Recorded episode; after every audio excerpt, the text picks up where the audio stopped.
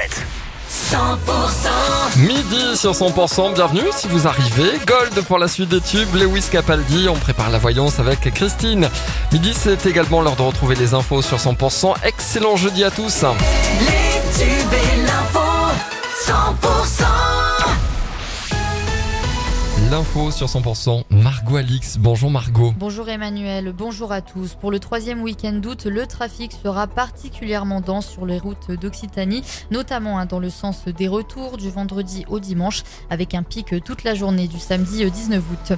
Disparition inquiétante dans le Gers. Depuis une semaine, Kenzo Menet-Souillard, 17 ans, n'a plus donné signe de vie après avoir fugué de la commune de Arblade-le-Bas.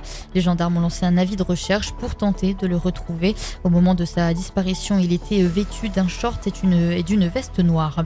Un crash d'un deltaplane hier en Béarn. Le pilote, un homme de 55 ans, a fait une chute d'au moins une centaine de mètres juste après le décollage. Inconscient à l'arrivée des secours, il est décédé après avoir été héliporté au centre hospitalier de Pau dans la soirée. Une enquête a été ouverte hein, par le peloton de gendarmerie de haute montagne et les premiers éléments indiqueraient une défaillance mécanique du deltaplane.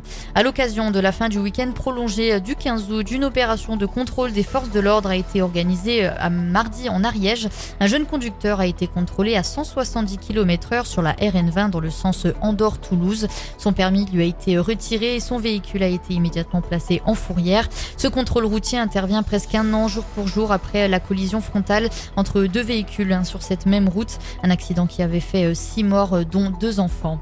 Et la rentrée la moins chère de France, ça sera en Occitanie. C'est l'annonce faite par la présidente de la région, Carole Delga, hier. Date de versement hein, de l'allocation de rentrée scolaire. Elle a rappelé l'engagement de la région Occitanie pour proposer à ses habitants des aides représentant jusqu'à 800 euros d'économie en moyenne. Et à partir de samedi et jusqu'à dimanche, Emmaüs Tarn-et-Garonne propose sa grande braderie d'été sur ses quatre sites du département, à Montauban, la Ville-Dieu du Temple, Grisol et à Cassel-Sarrazin. Et le festival Montesquieu on the Rocks revient demain dans le Gers avec une programmation internationale. Pour la 16e année, un événement rock'n'roll gersois se déroulera au cœur de la Gascogne jusqu'à samedi.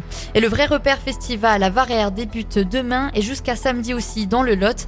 Deux jours de musique au programme avec une ouverture du site prévue à 19h. Et dans le reste de l'actualité, deux jeunes ont reconnu s'être introduits vendredi dans le collège de Lisieux dans le Calvados où le principal a été retrouvé sans vie, mais ils avaient quitté les lieux avant l'arrivée du chef de l'établissement suite au déclenchement d'une alarme annoncée le parquet de Caen, laissant la mort de Stéphane Vittel inexpliquée.